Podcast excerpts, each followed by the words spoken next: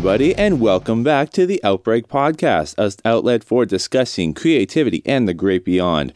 We also discuss everything from gaming to film to the dark corners of the internet.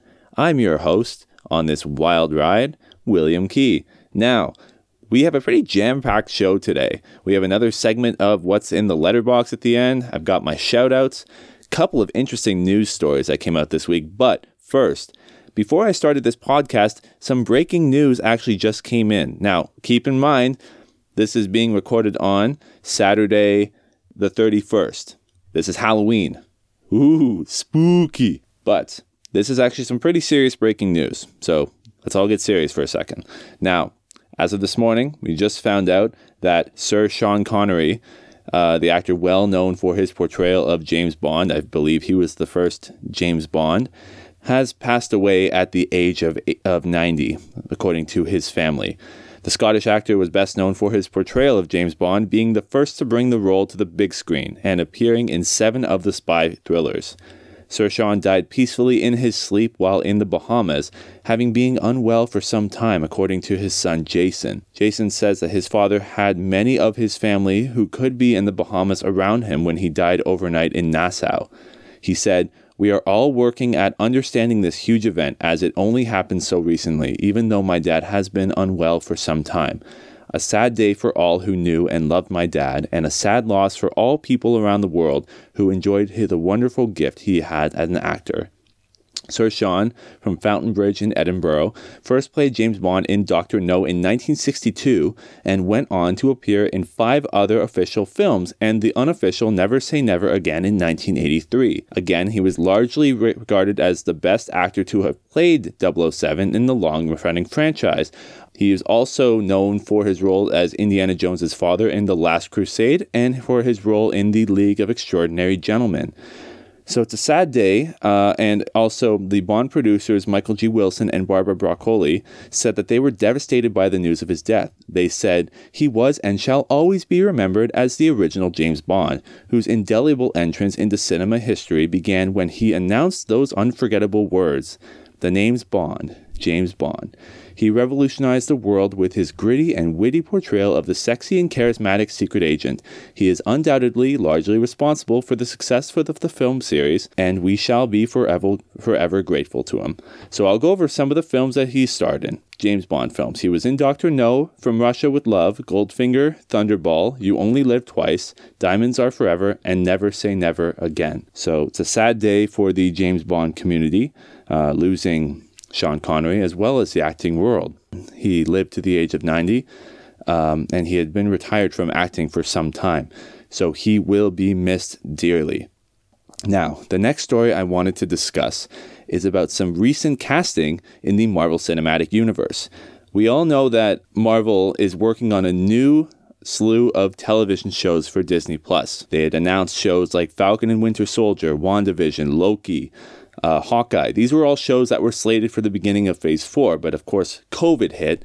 Everything's been delayed. But they had also taken to announcing another slew of Marvel shows, including such like Miss Marvel, She Hulk, as well as this one, Moon Knight. We've been waiting hand and foot to see what the casting choices were going to be for some of these characters. We have uh, unconfirmed reports for who She Hulk is going to be playing. We have a confirmed case for Miss Marvel, but this week we finally found out who's going to be playing Mark Spector, aka the Moon Knight, for the Disney Plus show, and they've tapped Oscar Isaac. Now, Oscar Isaac hasn't officially confirmed it himself, but it seems as though it's leaning this way. Now, Oscar Isaac is huge for Disney because he's already play- played in Star Wars. He was in the three big recent Star Wars films as Poe Dameron.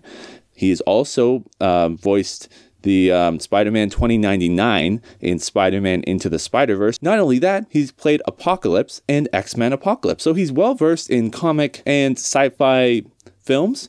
So tapping him to play Moon Knight seems to make the most sense. I've only read one Moon Knight comic. Um, I'm familiar with the character a little bit. I know that he is basically considered Marvel's version of Batman, but I feel like he's got a, a couple more layers there that um, make him more unique to the Marvel Cinematic Universe, including the fact that his character has dissociative identity disorder, as well as um, some of his unique abilities that make him that set him apart from Batman. The only reason why they are tend to be compared is because I guess of their look. Their look is very similar, and I guess the the characters that come into them are very similar as well. So the fact that they chose Oscar Isaac to play this role s- suggests that a big name actor like him will eventually bring the character to the films. Now, there's been a couple of different ways they could do this. They could have him tied with Mahershala Ali's version of Blade. The two of them can fight alongside each other. He's also been associated with the Avengers. He's been associated with Doctor Strange. There's several different ways that this character could come to the films, but they're giving him his chance in an 8-episode series on Disney Plus. Just like other characters like She-Hulk and Miss Marvel, this gives plenty of these characters time to get their footing in the universe and eventually bring them over to the films later on. Next up, I've got an interesting story coming to us from Screen Rant. Bethesda producer Todd Howard had recently stated in an interview that he finds it would be hard to imagine the next Elder Scrolls game becoming permanently Xbox exclusive. This is despite the fact that more recently, back in September, I believe, Microsoft purchased the rights to ZeniMax Media, who is the parent company of Bethesda, as well as other various developers under its purview. Now, Microsoft does have a history of releasing some of their games on both PlayStation and Nintendo consoles. Think about Skyrim. It's basically been ported to everywhere. It's it's hard enough it hasn't even been ported to the phone yet. I'm surprised. But they've already announced that there's two Bethesda titles that will be headed to PlayStation, which include Deathloop and Ghostwire Tokyo. Now, these upcoming franchise, franchises had pre existing deals with Sony to release exclusively on PlayStation in the console place, so Microsoft and Bethesda are holding up that end of the deal. In this interview with GameIndustry.biz, the James Batchelor, who's the reporter, interviewed Todd Howard, who's the producer of Bethesda. He expressed surprise at the situation that was going forward with Microsoft and agreed with James that it would be hard to imagine Elder Scrolls only being on the Xbox. So he said, I was, I was naively surprised at how big it landed and what it meant in the larger context of games, but I was happy with the feedback we saw. A lot of people saw it as a big positive thing the way we do. It is a big positive thing in Microsoft's favor because I think that the purchase of ZeniMax, which came a day before pre orders for the Xbox opened, it swayed people towards Microsoft. And that's exactly what people wanted was to have those pre-orders. Their numbers jacked up as soon as they heard that Microsoft had purchased ZeniMax because the initial thought was, okay, I want to play games like like uh, Elder Scrolls, Fallout on on the Xbox, and the fact that it's tied to PC, well, the PC players will also get it first, right? Part of that lack of surprise may be due to how close Xbox and Bethesda have worked in the past, especially when it comes to the Elder Scrolls. Howard even mentioned it himself. If you look at every Elder Scrolls game, there has been some exclusivity on Xbox or with Microsoft. We've partnered with every game. Skyrim had exclusive DLC on Xbox for a while, but eventually everything just got ported to the other consoles. Now I think the Switch has a version of Skyrim as well. While some are quick to see Todd Howard's statement as hard to imagine as an Xbox exclusive franchise as some sort of proof that it will release elsewhere, it's also as easy to see the opposite. That's according to ScreenRant.com's article that is talking about this. And yeah, I honestly, I still think that, and, and this goes back to comments that were made about the official buyout first, that they were going to uh, assess each title on a case by case basis. For something as big as ZeniMax, who owns a lot of properties that are huge in the gaming world, it would make sense for Xbox to pull them in exclusively and only at Xbox and PC. But for other people who want to be able to play those games but can't afford to buy two different consoles, well, they're either going to have to make the hard choice of buying the Xbox first or just not playing the game at all. And I don't think that's fair to the majority of gamers out there. I think what they should do is keep still keep it as a timed exclusive deal. That means that Xbox players will get the chance to play the game first, maybe for the first 6 months to a year, and then eventually the games will get ported to other consoles, whether it be with DLC or as a complete edition. we shouldn't be cutting off these specific titles from the other consoles. I think everybody should be given the chance to play these games in their own time. Now, that's all I have to say about that article. Let's get on to our next story. There is a new research study that has found that movies focused on mental health tend to receive better reviews and pull in more money at the box office. This new study comes from researchers at Stanford University, Yale University, and the University of Connecticut, published by research distributor MedRxiv, that surveyed 2,043 movies released between the years 1977 and 2019, with plots that involved stories of mental illness, and found that their box office returns were higher than average in at least 34 years during that period. As for critical appreciation, those movies racked up about 15.2% of all Oscar nominations handed out from 1977 to 2019. This is very intriguing because I do find myself drawn to movies about mental illness. I do find that they tend to deliver better stories. That's not to say that films about horror or comedy can't have that spin, but I think that there's a much more emotional connection to some of these films, and you tend to see a be- better actor portrayal. I, I, don't think that's the proper term, but it seems like they put more of their heart and soul into a character that is difficult to latch onto. Now, in Screen Rant's article, they gave the example of Silver Linings Playbook, the 2012 romantic drama starring Bradley Cooper and Jennifer Lawrence as two people with mental health disorders. That film grossed more than 11 times its budget at the box office and accomplished the landmark feat of earning Oscar nominations in all four acting categories. Well before that, Rain Man was the highest grossing movie of 1988 and won four Oscars, including Best Picture and Best Actor for Dustin Hoffman with the Joker film that came out, its immense critical and commercial success last year, it seems the trend at the foundation of this study will likely continue until the box office numbers start to trend in the other direction. So I think that's a very interesting study coming out of that area. And it, it's curious to see if it's a trend that will continue because while we've been making movies and they've surveyed over 2,000 movies, there's plenty more movies out there about mental health, and there will be more to come. So if those numbers continue to sway that way, I mean, they, they always find interesting ways to spin movies about mental health. So we shall see if they do continue that study, how the numbers continue. Now, we have a brand new segment of What's in the Letterbox. What's in the fucking box? I'm going to try to be quick with this one because I've got about nine or ten movies to discuss. First up, Goosebumps 2 Haunted Halloween. I gave it a 2 out of 5. Not as good as the first one, still a little is a little predictable. I, it was not that great. Next up, First Man. That was the Damien Chazelle film. I think it was his first film, drama film that wasn't tied to music. I gave it a 4 out of 5. This is about the Neil Armstrong landing on the moon. Great story, great acting by Ryan Gosling and Claire Foy. Excellent film. Cujo. I gave Cujo a 3 out of 5. This film is from the 80s. I've never read the book. I the only story I knew about the book is I believe Stephen King doesn't remember writing it because he was hooked up on drugs and alcohol. But this film is terrifying, and the actors in this film they really sell it. There was a child actor that was like, I think he they actually terrified him. They actually traumatized this kid. But this movie was excellent.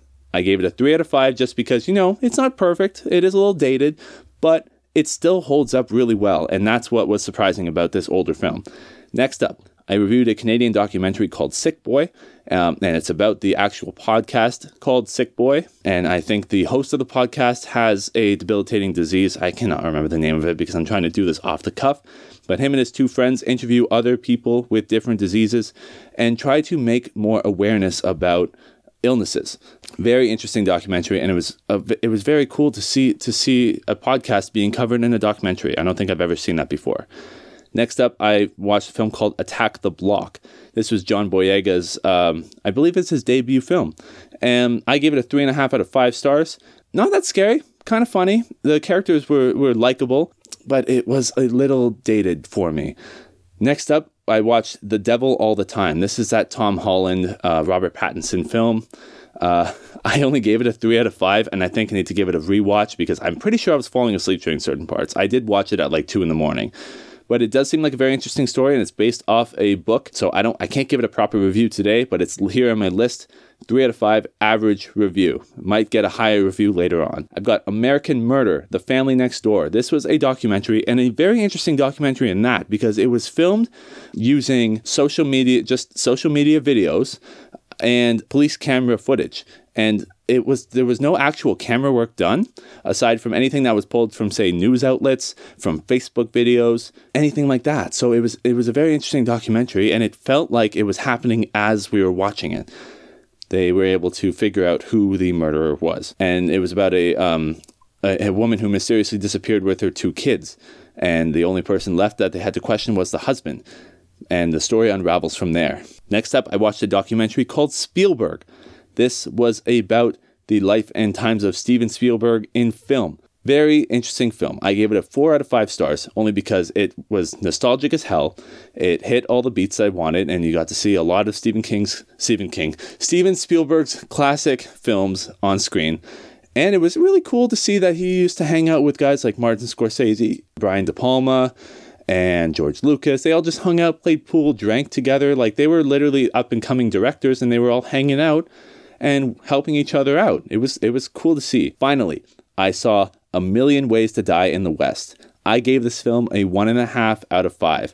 I thought that there were some interesting moments in this, but it was not really believable in the sense that you know it was set in the Wild West. There were some things like costumes and stuff and jobs that were accurate, but of course it's it's Seth MacFarlane, so it had a bit of a Family Guy humor to it. I think that Ted was a much better film than this. It was a good attempt and there were some good good music, there was some good scenes, but all in all it just does not hold up against Family Guy and Ted. That's it for my section of what's in the letterbox. Finally, I'm going to give my shoutouts. I've got 3 new shoutouts today for podcasts that you should be listening to. Uh, these are ones that I really enjoy and I listen to on a regular basis. First up, we've got Big Shiny Takes another one from a good friend of mine, Eric Wickham, as well as two fellow classmates of his from Humber College, Jeremy Appel and Moreno Greco. The three of them host a podcast where they basically rip a new one into columnists all around Canada that are basically they don't know what they're talking about and they sound silly and it's very funny and it's honestly it's fun to rip into people into free speech like columnists from The Sun, columnists from the National Post, Toronto Star, you name it, these guys will have read it and for given their big shiny take on it. Next up, 90 Day Soiree. You may be surprised to know that I really do enjoy 90 Day Fiance. Ever since we moved back in with Sam's parents, um, we've been watching 90 Day Fiance every week. And this podcast hosted, one of the hosts is Brandon Farmahini, who used to work for Rooster Teeth started up his own podcast with a bunch of his friends and his wife to basically review every episode of 90 Day Fiancé as it happens. And they just break it down, they discuss it. It's very interesting, it's very funny, and it's it's interesting to get their takes on the episode because there's a lot of things that I can relate to that me and Sam will laugh on the couch and, and watch it together. And it's nice to get a different perspective on it. And finally, my last shout out for this week goes to the Kingscast. This is a podcast for Stephen King fans and readers, constant readers, and people who enjoy the shows and films. Now, the two hosts will have they'll review a different book and movie or TV if it has been adapted. They'll review a different book in Stephen King's bibliography every week, and they will have a guest on that will have basically come forward and chosen that story to talk about, and they'll break it down and they'll compare how the book did to the film or television show adaptation. One that I highly recommend as a great starter episode. If you are a fan of Stephen King, watch The Dark Tower or listen to The Dark Tower with Glenn Mazzara. Glenn Mazzara was actually the producer of what was uh, the unfinished Dark Tower television show, and he go he breaks down the Dark Tower story and how he would have adapted it for television on Amazon. Unfortunately, the series never got picked up, but there's still hope in the near future that somebody will pick up and adapt the Dark Tower story into a proper high budget television show. That's an episode that I want you guys to go and check out. He's got plenty of other great episodes, including interviews with guys like Mike Flanagan, who is the one who directed Doctor Sleep, and Gerald's Game. And I believe he also did the Haunting of Hill House television show, and he talks about 1408 and how that inspired him to get into horror. So, a couple of great episodes, and they get some excellent guests on their show. That is it for the podcast. I was able to jam this all. There was so much in here, but we got it done, boys. Thank you guys so much for tuning in. Now, you can head over to my blog. My my blog that I don't write on very often, wkee.wordpress.com. Yeah, again, I say I occasionally will post feature length articles, news pieces, or general opinions on anything I find interesting. It's in the script. I don't really write that much. I tend to write more for the podcast, but you can go there and my podcast episodes show up there. So you can listen to my podcast there now too. wkee.wordpress.com. Now, on to, on to the socials. If you're not following me already, go check me out on Facebook.com. It's Facebook.com backslash The Outbreak Podcast. Give this page a like, follow the page. That's where you'll find anything to do with the podcast or any other updates I decide to provide there. On Twitter, we are at Podcast Outbreak, as well as my personal Twitter at Will Kee, K E E. Follow me on both of them. That would mean a lot. I would love to talk to you guys and I would love to chat. I would love you guys to also submit any questions that you want me to answer on the podcast. If you're curious about how the podcast is put together, how I choose stories, what got me into podcasting, or if you just want to shoot the shit and ask me random questions, I will answer whatever. If you want to know what my shoe size is, I'll even tell you.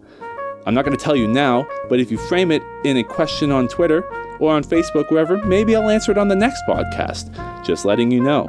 Be sure to review, drop a nice review maybe if you don't have time for a review, drop a five star on Apple Podcasts, Spotify, Google Podcasts, Listen Notes, iHeartRadio, wherever you listen to this podcast. We are hosted on podbean.com, but again, I do recommend that you go and search us out on any of those other listening platforms. That's the easiest way to listen to the Outbreak podcast. Again, I'm sorry I have to leave you. I've got to go tend to some things. I got to go rake some leaves. I've got to go do the dishes. You know, adult tasks. Thank you guys so much for listening and have a good night.